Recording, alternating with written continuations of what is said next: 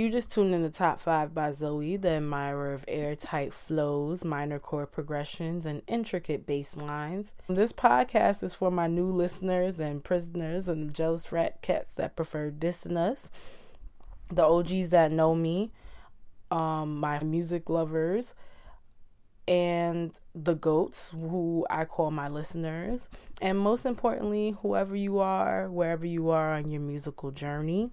Um, thanks for tuning in. Well, I am super hyped for this episode because it is basically the reunion of all reunions. I mean, we should have had the grill ready. We should have fucking had some but playing before I let go. um, had a forty ounce. Had somebody Yes. flipping some You know, I burgers. have never had malt liquor in my life. Me neither. Oh, I don't even like beer, yeah, so we missed the Billy Dee Williams influence era. Fortunately, oh my god, this is someone who is my top five. Um, thank you. Marcus Aloysius Allen, the giver of my Too moniker, the no name of Exactly. podcast. Yes, yes. Among many.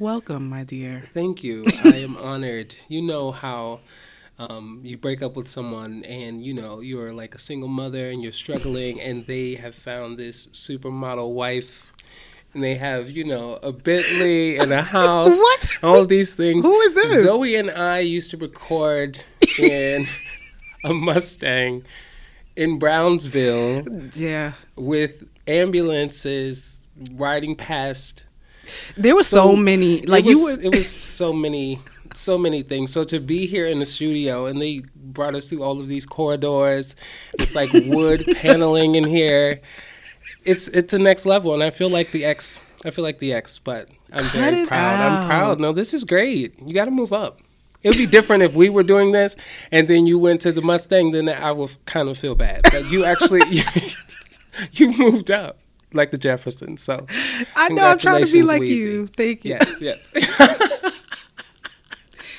I'm sorry. This whole episode is just gonna be me laughing. So. Um, I think that one of the themes in top five is that emphasize is how music brings people together, and I think we should start with how me and Mark met. And I mean, I'll let Mark tell the majority of the story, yeah but sure. yeah, like we could get into how literally our bond was over music. Yeah, this this is a fact. So, I mean, those of you who followed PMTA, um, the three people who did, I'm joking. Cut it no, out. those of you who were our fans, you are aware of um, our background. We used to work at a hotel and at the front desk, Mm-hmm. and they gave us the reins over the aux, if you will. Mm-hmm. Um, and so we, you know, we were the best uh, DJs at the hotel literally. and just her playlists were like kind of this girl knows her music. She knows what she's doing. This has something that I would listen to. It's not like our other coworkers, to where it's like, do you mind if I put, on, you know what I mean? You know, you gotta, hmm, this is good. Do you mind if next we play this? Um, so she always had good music. I always had good music because that's just how I am. Um, so, so No, seriously. um, we talked about literally at that front desk four years ago, five years ago, Mm-hmm. Wow. about um, starting a podcast, and then we did so a couple years later, and so Mm-hmm. brought it to fruition. Yeah, shout outs to Lee and Lauren for Shout like putting us on the same shifts, knowing we was cutting the fuck up. Yeah, all the time. and they were even great. joining the conversations. oh like, yeah, it was great. Um, but yeah, I I wanted like and like you said, like even recognizing in each other like having that ear. Yeah, I think that was besides it branched out into everything else in our life in terms of like our friendship and him being one of my closest friends now. absolutely. Earth signs unite. yes. Yes, Capricorn and Virgos. Yes. For those who don't know. Um, so Mark, like even just being a person, like it's not like I don't always have artists on the show, so that's um a good thing. We're introducing that into episode five. Um, what how did you grow up? Like, what music did you grow up around? Like, what was your first exposure to music? Yeah, I think I grew up like a lot of young black boys in Western Pennsylvania. My first exposure a lot of to black music. boys didn't grow up in Western Pennsylvania. By Uh, that is not a fact. I mean, maybe it is. You know, when you're comparing it to just New York. City. Um, but yeah, I grew up like a lot of black young black boys whose families are from the South, Mm-hmm. and so um, my first ex- my first exposure to music was church, gospel music. I grew up in church. I grew up around singing. My entire family sings at every function, Same. at everything, Same. regardless of what it is. Um, and of course, my mother, being a you know a child of the '70s and the '80s, one of that first generation to really embrace hip hop, introduced me to hip hop and rap music, um, as well as funk music. And I heard a mix of everything around the house during the weekday, and then of course on Sunday it was all gospel. So yeah, yeah. that's similar to my house, and literally, I just feel like even growing up in that environment, it makes you more prone to being a hip hop head, I guess, in a way, and love loving R and B and all know, that. I was gonna say I can't claim that title. I think that is yours. I think that people know that you are the hip hop head. Um, but I I knew it growing up. Yeah. What were um some artists that you were exposed to growing up that make like stick out in your mind now as being like cultivating what your ear is like and That's a great question. I mean, taste? Vanessa Bell Armstrong, um, Daryl Coley, Mm-hmm. Michelet, Teddy Pendergrass, Aretha Franklin, yeah. um, so many. Stevie Wonder. Mark is so young, but if you like listen to the music that he listens to on a daily basis, you would think he's 64. You know, I mean, I think we both agree that the 70s literally is the greatest decade in music history. no, I absolutely agree. Um, so I do listen to a lot of things from the 70s, but growing up, I did, I heard a lot of things from the 70s as well. I mean, but it was also a great time for hip hop and R&B. So of course I heard Jodeci growing up, and of course I heard Mary J. Blige, was the 411, and Escape, etc. Mark loves Escape. I do. I absolutely do. Um, I think Mark is one of the people who, um, speaking of R and B, feels like he's the one one of the people that I talk to that feel like we shouldn't sample '90s R and B. You know, it, it's so weird because growing up, I had no idea that all of these songs I was hearing were sampling songs from the 70s because mm-hmm. I, I wasn't there, right? Mm-hmm. But having grown up in the 90s, to hear people sampling Brownstone or to hear people sampling Aaliyah or to hear people singing or covering Cece Peniston is so mm. weird to me because I'm like, this happened yesterday. I, I still am one of those people who feel like the 90s are 20 years ago or even 10 years ago, even though now it's almost 30 years. Mm-hmm. And so I feel like this is too new. And then also, it was a different time, mm-hmm. right? You have the 90s, you have the 70s, the 60s, 20s on your phone. There's no need, especially for someone like me, as you just mentioned. I listen to older music Yeah. every day. If I'm listening to Brownstone three times a week, I don't need you to sample them in you- 2019. But do you think every? But that's I think the good part of it is that they get their um a little bit of royalties from Absolutely. that um from those samples Sure. and bring it to the forefront of people who don't necessarily know Brownstone. Like they Yeah, know the song, the Brownstone song because Yeah. of Tory Lanez now. Which I mean, that just that just crushes my soul. And it, you know, I I really do feel like I'm at that at that age where you you grew up and you heard your parents saying, you know, this is from a certain artist. Like you don't you don't even know what this is. Or like James Brown, you know, like this is a James Brown sample, and you were like, but it's hot right now. yeah. I am now that person. I am the get off my Same. lawn person of R and B and hip hop. I really am. Like, don't sample this. Don't cover this. Um, there are times where it's done well. Mm-hmm. There are times where people literally just remade the song and, and added nothing to it. Um, Yeah. I mean, but that is music. It it has always been that way. I mean, Mm-hmm. at one time in music, four or five different people was making the same exact song at the same exact time. So I guess it is different in that way that people at least wait two years to sample something. Mark is so dramatic. I am. I think um so do you do feel like there's some songs that are off off limits in terms of sampling and like remixing and covering?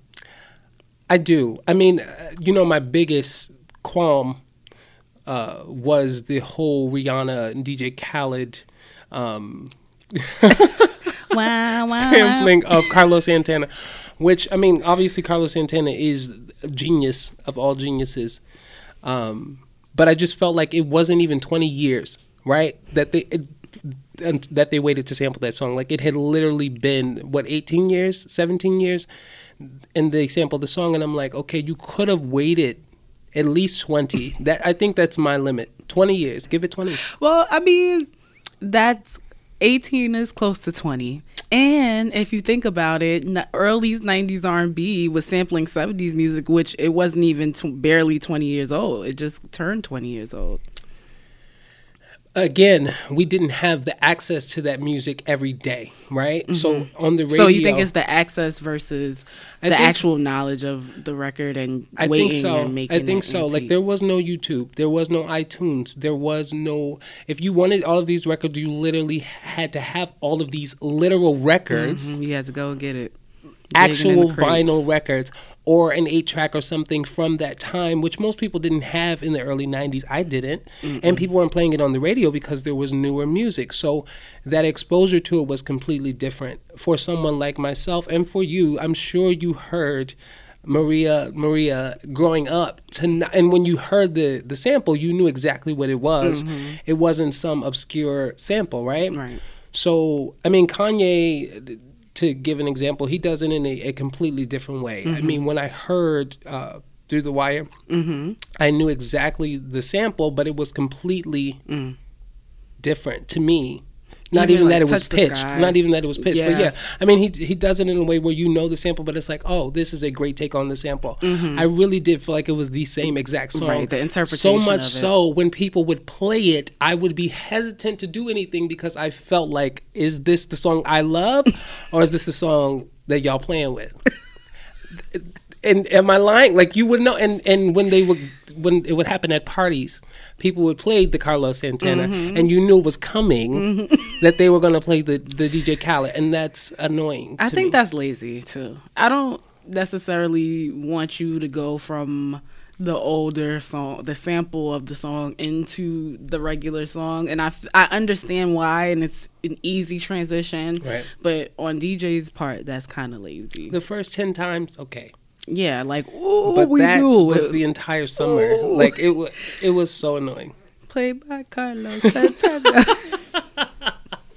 another one, right? And then, like it would happen so seamlessly yeah. to where you'd be like, okay, we knew this was happening, and I, I really did get tired of it. And I'm, but I'm glad. I hope a younger generation was introduced to Carlos Santana and went back and listened to the span of his discography and was just blessed by it. Um, save his comments about Beyonce that were unwarranted and unfounded, but you know, the music. Let's focus on the music. I hope they did learn it. Um, so even speaking of that, like just focusing on the music, like, do you feel like it's important for us to a um separate the art from the person, b um be like enjoy the whole person. Like what's your take on that? Not specifically getting into pop culture issues because we don't do that here but Sure.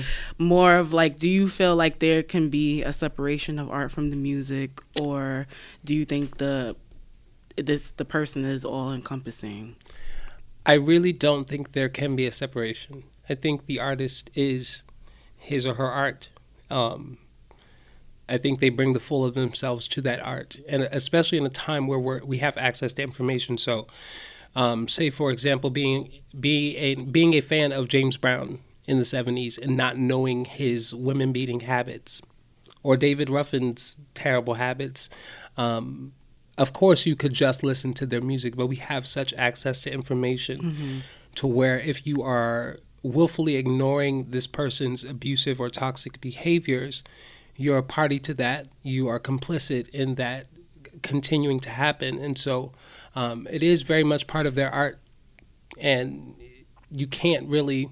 How do you separate it? It's not this person is not providing a service. It's not your accountant, you know, that you're just going to him to fulfill your accounting duties or your doctor and mm-hmm. disregarding what they do at home because you have to. This is the full of that person in every part of themselves.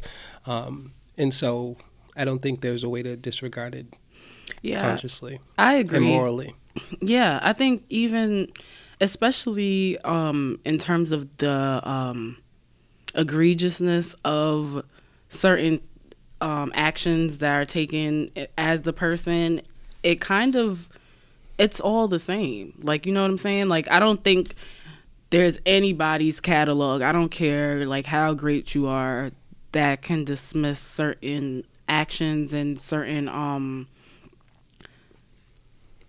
I don't know how to say pro- like the way that you carry yourself in your personal life sure. because at the heard the mic cut off. because certain um Michelle Williams. Sorry. Did you just call me Michelle? I'm just saying they was cutting your mic off like know, they do Michelle. I yes, know. yes, yes. No, I no. agree with you. No, I'm. I, I just basically don't feel like I don't think there's anybody's catalog. I, I don't care how great your music is. If you're a trash person, that doesn't delete how we feel. Like, and that doesn't delete how bad of a person you are. Period. Yeah. Like, and I don't think that we should always condone or enable people just because of how great their music is. But well, yeah, I mean, it's it's so much to that. So people will give passes to people mm-hmm. based on um, their their privileges, their access to privilege. So mm-hmm. um, men, of course, mm-hmm. always get a pass in music. Uh, being the trash, most, the most. Um, whereas women have a much harder time in music mm-hmm. being trash. So when Brandy lied about being pregnant, right? Mm-hmm. That was a huge thing. Or when when Britney Spears cheated on Justin Timberlake, that was like an unforgivable mm-hmm. moment or thing. Or got pregnant by Kevin Federline. It was mm-hmm. just like, mm-hmm. how could you even do this?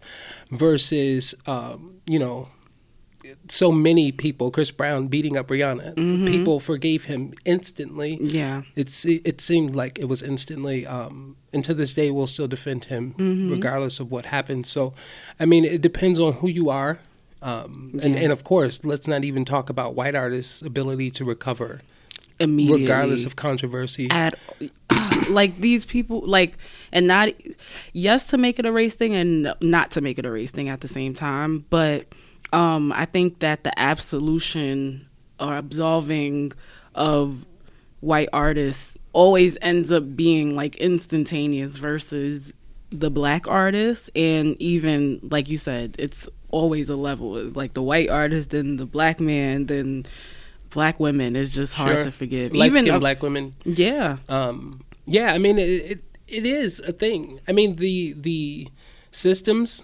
mm-hmm. of society that that enable us to make more money or that enable us to get jobs or enable us to pass for certain things they go into um, into music because that is part mm-hmm. of society so for example someone being gay right? Mm-hmm. That's a rapper. That's going to be an immediate. It has. It's happened. Yeah, it's like it's we are completely disassociating ourselves from you. Absolutely. Unless you're Frank Ocean, of course, and and even still, that's and hard. even then, exactly. Because y'all like, it's, still it's be... not the same, right? yeah. But if you are a rapist, mm-hmm. if you are a woman beater, if you are anything, a thief, uh, it doesn't matter.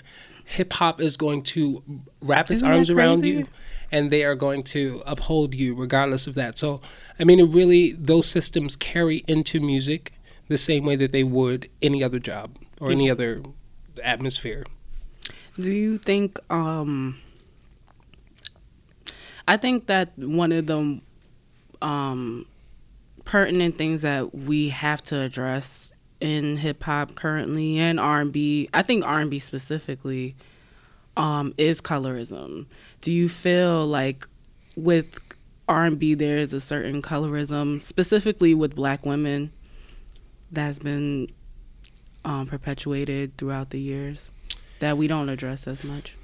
I I think this this goes back to that point. Any any anything that we ostracize in regular society is going to be, you know, ostracized in music. So R&B, of course, suffers from colorism, just as pop music does. Um, but in hip hop, it's it's it's not devoid of that. I mean, they still are going to uphold women who are prettier, who are um, smaller in frame. Mm-hmm. You know what I mean? Mm-hmm. A big rapper is not going to be as successful as Lil Kim mm-hmm. or Cardi B. You know, like the yeah. smaller the smaller women. So if if a woman is not your standard ideal of beauty, she's not going to be as successful as those beautiful women who have pioneered rap. Um, um, Missy Elliott is kind of an anomaly in that way, mm-hmm. but Shouts to her. Shout out to Missy, but she was still very pretty. Yep. She's still very pretty. Mm-hmm. So an ugly woman is not going to be successful in rap. That's just, that's just the fact. But yes, colorism in in R and B, colorism in music is a thing. Mm-hmm. Um, will always be a thing until we can reconcile that in society. So the these same people who listen to music are the same people who will say, I don't want to date a dark skinned woman. Mm-hmm. You know what I mean? Mm-hmm. We we can't separate those two. It doesn't. Again, you can't disregard a whole person because that person's life exists beyond music, mm-hmm. and our as consumers, our lives exist beyond our consumption of music. So we're not going to say, "I only like light skinned women in the bedroom." Mm-hmm but I will I will completely be a fan of a dark skinned woman on the radio. That's just not how it's going to work. we carry our whole selves into our consumptions of art, yep. and so that's that's going to be an issue until we can reconcile it in our personal lives. I like Mark. I like the combo we having right now. Thank you. Wow. Tell tell everybody else. But to switch gears a little bit, um, it's been a big topic on the internet about um, goats in hip hop. Yes, greatest of all time. I mean, not saying that that's never that's not always the convo, right? But um, recently J Cole dropped his Middle Child single. Yes, um, you had a chance to listen to it. I did. It's kind of unavoidable. it is, especially mean, Cole Hive. Yeah, I did listen to it. I thought the um, the content of it was real.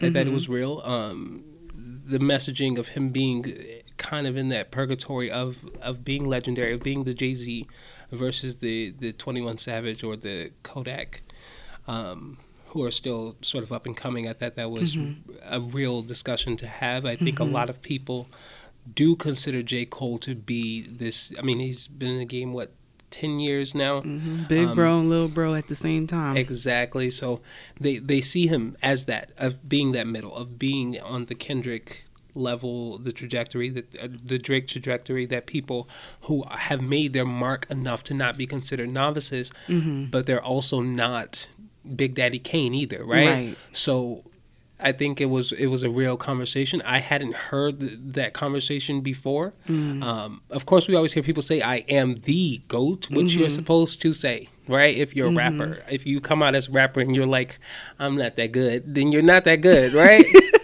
so you're supposed to say yeah, that. Yeah, we don't we don't exactly, want to trust like, in you if you just saying like I'm, I'm okay. I'm okay. Yeah, like what? I'm alright. I'm alright. Exactly. It's like okay, this person is trash. Yeah. um so it was it was good. It was a good conversation to have. Yeah, interestingly, I kept seeing this um, tweet being retweeted. Um, it says, "quote J. Cole is the greatest rapper of our generation, period. Y'all can say Kendrick. Kendrick is a great lyricist, but J. Cole makes better music. You can say Drake. Drake makes great music, but Cole is a better lyricist. And Shorty said, At me, I have time. I didn't. She got too much time. Like, I just. That's a lot of time. I just what I don't think people understand generations, right? Mm-hmm.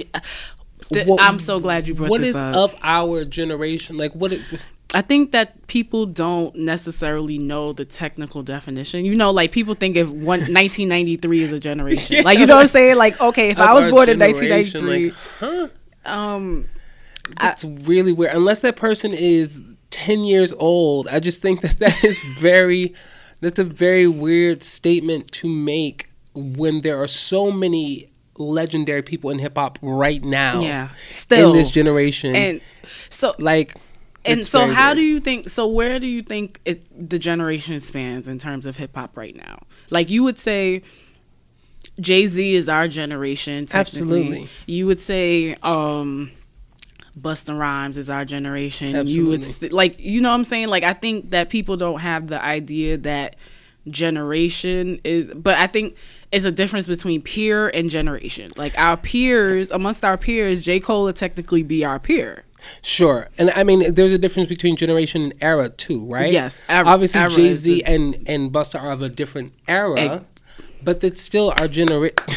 it's still our generation. So it's just weird to hear someone making this claim, and then to also go as far as to say Kendrick's music is trash.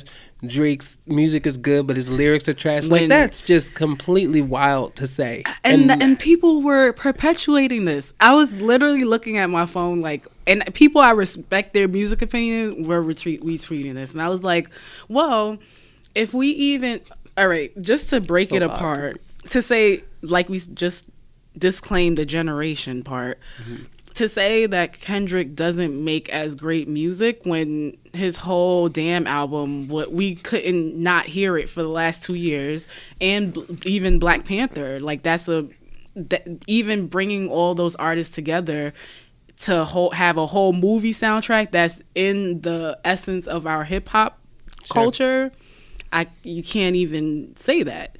Drake is also a great lyricist, so like and he's been proving that for the last 10 years. So I mean, the comparison is a bit of a fail. I think it, that it really is and you and i kind of had like a, a prequel to this Mm-hmm. when we were talking about this this idea of opinion being factual right this idea of a subjective feeling being something that you can back up with facts yeah. and it's in j cole's instance he's good. He really is good. All of the people named are good. Mm-hmm. but you can't back this up with facts right? Yeah, it's and I- that's kind of annoying. To to make such a big bold claim and this person is not 10 years old and then to be like i have time to argue about this like that that's really what it comes down to. People just want to argue. Yeah. and it's annoying. Don't argue just like what you like and go to sleep I think there's a um a a thing about the greatest of all time where it's there's a line of subjectivity and consensus. Like Right. we yes, we can have our personal opinion like okay, I like Cole better than Drake or I like Cole better than Kendrick. But there has to there has to be a overall think and conversation and agreements that we all feel this way. So yeah I don't think that we have to exclude Kendrick because we want Cole to be the like. There can be more than So one weird. greatest of all time. Like that. So why does that have to be like? that's hence oh, top five, GOAT. right? Yes, top five. Like you can have more than one person that's your favorite, Yeah. and that's one thing that I want to perpetuate in this podcast, and it's a constant theme. Like, um, I think also like everybody has a phone. So Right. it just makes like you can make bold claims like this and they can go viral Girl. and everybody can like without actually breaking down the thought they can be like oh yeah like yes why I agree with that. There is no critical thought. Um, Yes. People don't even think before they tweet, right? No. Like or or wherever they have a platform. It's just blurting things out. um, it it really does become annoying because it devalues speech. It Mm-hmm. devalues when you actually have a point to make because people are always saying trash on the internet. When someone actually comes up with something that is substantive, that has facts behind it Mm-hmm. and research behind it, that is a historian of this particular Yeah. music or art, it's it's disregarded as the same blurting out or trash. When in reality this is a well studied opinion yes this has data to back it up and you're like this is this is just your opinion. It's like this is my opinion but this is based on research and literally quantitative data showing that this happened. data. no i'm just saying but like, I agree this is like i i literally sat and i tallied the number of times this person you know was able to do this or was mm-hmm. able to accomplish this. Or even lyrically what they said and what it meant and how that worked within the confines of poetry as an art. Like it's just like this is this is art. And i'm telling you this based on decades of research in history and what mm-hmm. categorizes rap music or hip hop music or poetry or whatever. I'm telling you this based as someone who has actually done the work. You're telling me this based on the feeling you had after listening to, To 2014 Forest Hills Drive. Like that's just really annoying. And I think that goes into my critique of J. Cole fans. Let me be very clear because you have to be clear in in saying things like Yeah. you just said. Yes. I am a huge J. Cole fan. Like Mark knows we were just listening to J. Cole on our way to the studio. Yes. Um, I've been to countless J. Cole shows. I love Dreamville to the death. Fact. I'm Boss. I'm a huge fan of Boss. Like this does goes unsaid. My problem's not with J. Cole. It is with his fans. I think sometimes, and some of my best friends are huge J. Cole fans. And I may or may not be talking about y'all. No, I'm just kidding. um, but yeah, Games. um, I think the biggest critique I have of J. Cole fans, like Dollar and a Dream people, I don't even know what you guys call yourselves, Cole World. I just have a problem with the just impulsive um claims that you guys make every time that J. Cole drops something because not too long ago with the, when it was For Your Eyes Only, which It's good times. admittedly was critically not on the bigger scale of J. Cole projects, Sure. everybody was like, "Oh, J. Cole, like this album is kind of sleepy." Granted, it was a little sleepy. There wasn't that much drums, and what it was produced by Cole. Yes, like we can critique goats. Like, do you feel like we can critique? Like we have the ability to critique people as an artist that we put in these high categories and Absolutely, especially when they are. So for me, I don't consider J. Cole, I, I do consider him to be middle child status. Mm-hmm. I don't consider J. Cole to be this GOAT level, Mm-hmm. right? So for me, absolutely critique them so they can get to that level. Yeah. Now, if someone was out here critiquing, um, Barb Streisand, now I might have a problem, right? You know what I mean? Like I just feel like really there is a from Cole to I'm just saying. I'm just saying. Okay, that was a little random, but Barb. I just feel like there okay when there's a goat and they've already proven their worth of course they they become a little off limits right Mm-hmm. when you are a middle child yes you can be critiqued. When you are the youngest sibling absolutely. Like i don't see j. Cole as being off limits from criticism because Mm-hmm. he literally just got here. Yeah. to me. And like what are our like um what are the factors the check boxes that we list for someone who's a goat? Like i would say your catalog. Like if we think about j. Cole's catalog we have the mixtape friday night lights. We have um what's the one with the with the crown on it? Like um oh yeah. With That the little black yeah ticket, yeah yeah, Um, can't even with think of it. illuminati. Why i can't think of the album title i but can't either. I'm trash. But yeah, 2014 Forest Hill Drive, For Your Eyes Only, KOD. Like, I feel like Cole just got into his groove in terms of making great albums, and his fir- his first album and his sophomore album were amazing projects. But I don't think that. I think it's an anomaly that certain that artists can be great on every album. Like it, Yeah. Jay Z has eleven albums. like we not hailing all of them as top five. You know what I'm saying? does he have 13 albums No, but I'm I'm Oh, I'm oh, saying okay. this. Yeah, as, yeah, I'm yeah, sorry, okay. not specifically to say that he has 14 eleven. sorry. Yes, sorry I'm not specifically saying that he had that number, but Yeah. I'm just saying like if we're just talking about his solo projects, everything can't be upper echelon. It can't unless you're Beyonce, but that's everybody's not Beyonce, right? Okay, So- for those who don't know, Mark is the the cap El Capitan of the BeyHive. I'm the really way. not. I just speak truth, and I just think that that's that's the truth. Um, no, I mean Beyonce's had her her duds too. Um, it you just can't. Everybody can't be great, right? It's Yeah. not a reality.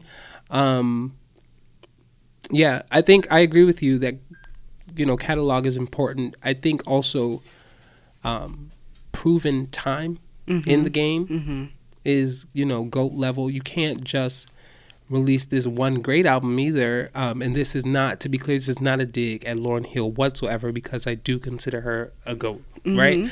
But you have to have spent time, or even that catalog has had to spend time in the industry as being heralded as something that is timeless, that is Exactly. incredible, that is um, incomparable. No one else has done it. No one else that has done it um, did it before you, right? It was it was new. It was unique, and I think those those qualities, um, both catalog and time, have to be proven before you can even have a discussion about being the goat.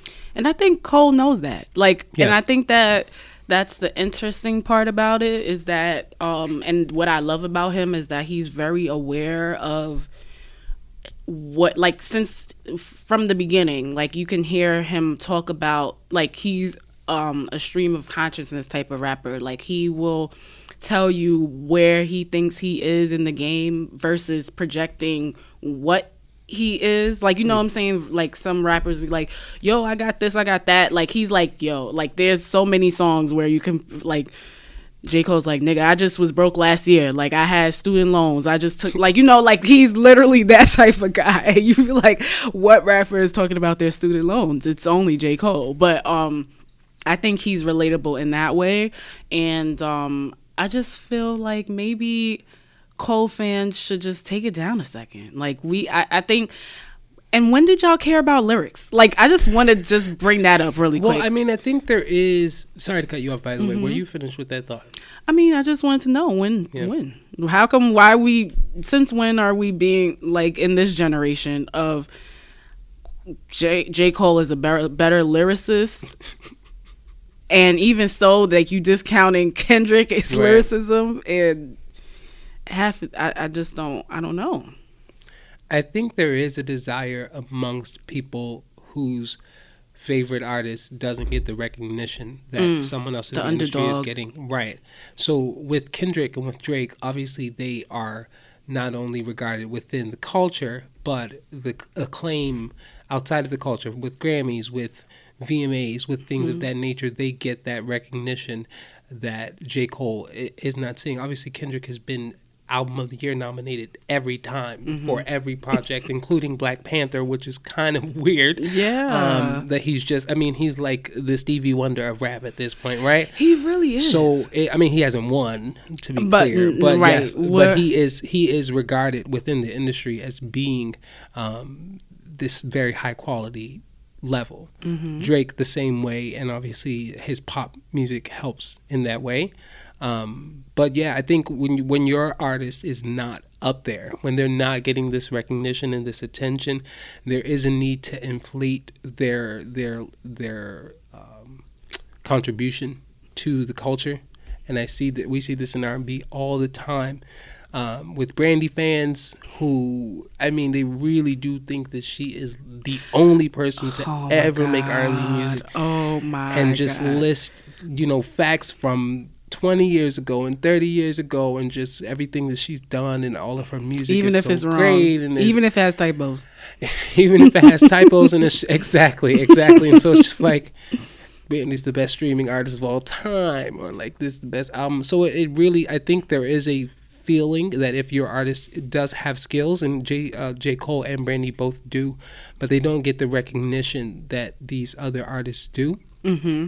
and so I think people inflate those those feelings because Mm-hmm. they're really passionate about it and they want to see them on that level. And I think they will get there. Um, but I think both of those artists are honest with themselves enough to know, as as we've seen with Middle Child, um, to know I'm not exactly there, Mm-hmm. but I am worthy of being there, and I'm working to get there. I appreciate that. Um, so you know, this is the favorite part of the podcast Oh yeah, when we ask our guests, you know, who is who do you consider to be your top five favorite goats? Yeah, so In um, hip-hop. In hip hop, yes. Because I know Mark was about to go to Bronx. He was going to go I to wasn't. Rita. I mean, I would. Um, no, I, I figured this was hip hop. You said Nippy? yes. Um, obviously, I love Hove. Uh, I love Biggie. Um, I'm a huge Busta fan, as you know. Yeah, you guys Huge. have no idea how much of a big fan that Mark is of Busta Rhymes. Um, I love Lauryn Hill. I I Mm-hmm. think Lauryn Hill is phenomenal. Um, and uh, Three Stacks, And yeah, three stacks. you know, that's like my heart. I'm trying to think. Has anybody on the show mentioned three stacks? as if they haven't, we have to cancel the show. Sorry. I'm concerned. I Who- need to. Whoever fired Roseanne, we gotta bring him in. To can-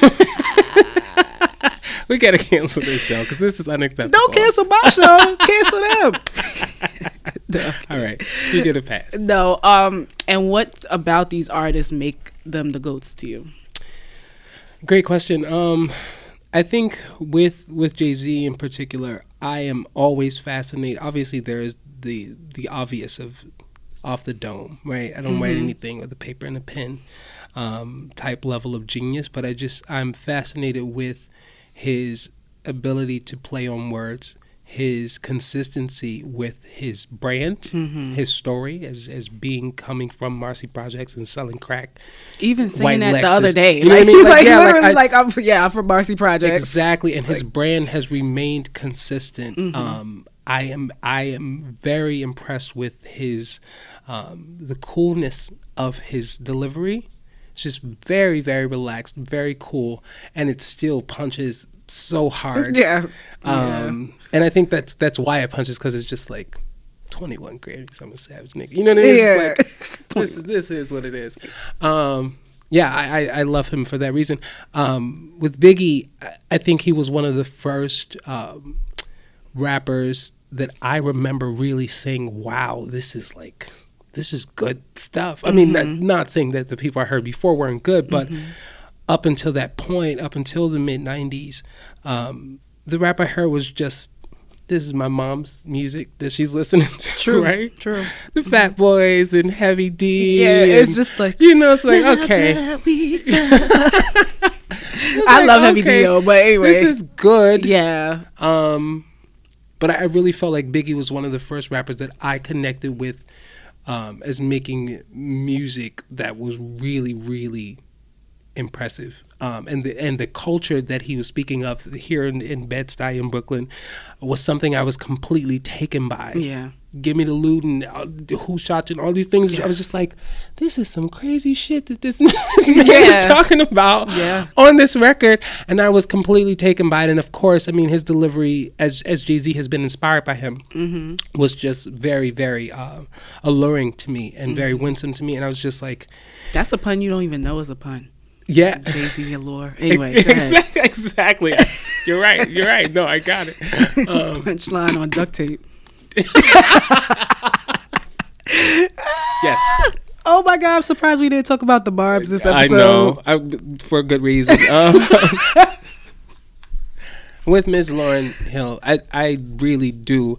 I mean, you know how many times we have played. Um, I'm getting my my lyrics mixed up, but um, I mean, Miseducation in general. We've played it so many times and just dissected the level Yes. of lyricism that I really do feel is uncredited because it was a a, so, a single album. I mean, people can obviously go back to the Fugees' two albums um, and really understand what Lauryn Hill was contributing to that group, but just in general, she is one of my all-time favorite um, rappers, lyricists, producers, incredible all-around artist.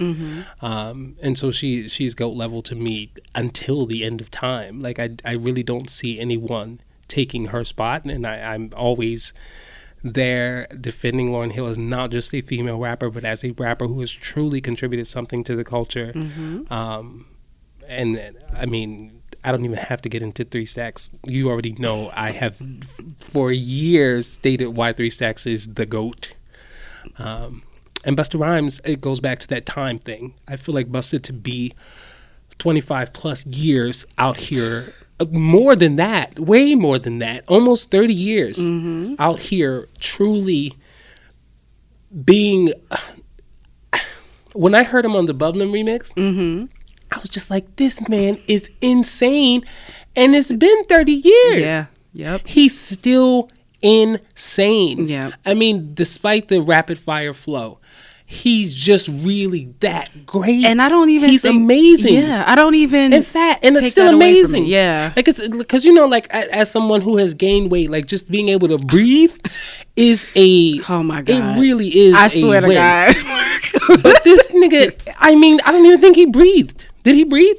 no. He didn't take a breath. Since Dungeon Dragon, I mean, uh, scenario in '93, he hasn't taken the br- taken Yo, a breath. he doesn't breathe, and it's it's impressive. And so that, that's why I love those people. I, I probably took too long. What time is it? No, it's fine. Yeah. So on that note, I'm introducing something new to this segment Oh. of one gotta go Yes, yes, yes. Oh, okay. out of those goats. Oh my God. oh wow. Oh. If you ever had Oh, to, wow. to eliminate one of them Oh, and you could live the rest of your life. I know Wow. that was okay. disrespectful. All right. Um. So yeah, whole. Biggie, Lauren, Stacks, and Bust Bust a Bust. Wow. Okay. Um. Wow. Okay, I would have to like throw everything I've ever heard from them away. Yeah, nothing existed. Okay. Everything ceased to exist. Yikes. Okay. Um. See, I didn't know. Like, you even sent me notes, and I saw one gotta go, but I didn't know it was in relation to this. I know. right? um, like this is this is quite serious. Okay, I. Okay, I'm going to be destroyed online, but I'm gonna have to say Biggie, and I have a good reason Okay. because I feel like, well, no, my reason was I still get his lyrics and some of his delivery through Jay Z. But if mm. Biggie was gone, Jay Z wouldn't have those lyrics mm. and those. Oh man. This I is love it. this I is serious. wait to do this No, this is very serious. I am going to have to say. Wow.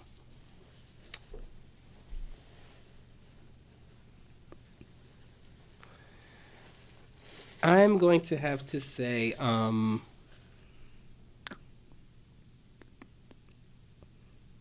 I'll say Biggie.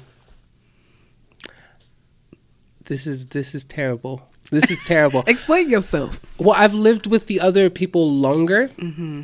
I've already dealt with Biggie not being here for over twenty years, right? Right, so right, I've already right. I've already dealt with Biggie not being around, Right. Um, and I've always listened to his music in retrospect. I was a much younger person Mm-hmm. listening to these songs and just growing up feeding off of these songs, Mm-hmm. um, and so. I, I've already I've already suffered that loss Mm-hmm. in a way, and it's very it's still very nostalgic to me. With these people, I feel like they still have so much to offer. Still, Mm-hmm. like they could come out with something new that will still pique my interest. So Lauren not coming out with nothing but, but She,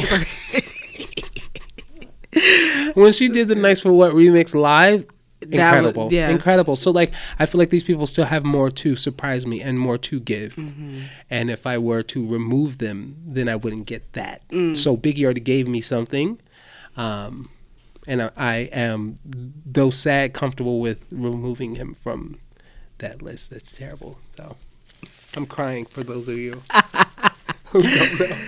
Well, I am so glad that you were able to get yourself through that. Yes, and yes. I'm glad that I like I like that challenge now. Very challenging. Wow. Now that it's gonna be easier for the other people. They're gonna think really hard. Like, hmm. They're just gonna put somebody random in there and just take them out. well, then that would be I'm joking. It's not gonna be unsubstantiated. easy. Don't don't play. It's not gonna be easy. No, it's not. Yeah, Either It's way. very hard. Um, but yeah, I'm so grateful that you came to do the show with me. Very honored to be here. Yes. And um, although your mixtape is not dropping, Not this year. not this year. oh, tell the people that where they can find you it, just to hear your opinions about life and Yeah. music and what you're listening to Yes. Um, well, I'm on Twitter. I'm on Instagram. Um, recently. Back on Instagram. recently back on Instagram. One picture, but I'm going strong. Drag her. Um, I'm on Twitter. It is mxrk underscore a l l x n. So, um, yeah, Mark Allen was taken. Obviously, it's a- quite a common name. Um, but you can find me on you can find me on Twitter. Um, you can find me on Cash App. Uh, You can find me on Cash App. I'm so Mark on Cash. App, no X's, just so Mark. Um, send me money if you've been blessed. Yeah, send it receiving and put love my name on it. He'll can send, he can send it to me. I will share ten percent of these earnings with Zoe. I am accepting love offerings. Oh my god, I love you. I I'm love you so too. glad you're here. Thank you. And I think that your opinion was very needed, and people don't know that you're a music savant. Thank Unless, you. and that you are a connoisseur of all things wine and R and B. Yo, new bio alert everywhere, LinkedIn included. I'm, I'm taking it Please over. do put it on there. Let the professionals know. Yes, music Um, savant and connoisseur of wine and R and B. That is that is impeccable. Thank you. He gives me a moniker. I give him a bio. Thank you. Thank you. Here we are. Um, shout out to y'all, the goats, for listening. Um, my follow me on Instagram and Twitter at Zoe underscore Veranda. Make sure you're following Top Five by Zoe on Instagram for Yes. all updates and the show clips. And yeah, we'll see you guys on the next one. Yes, you will. We out.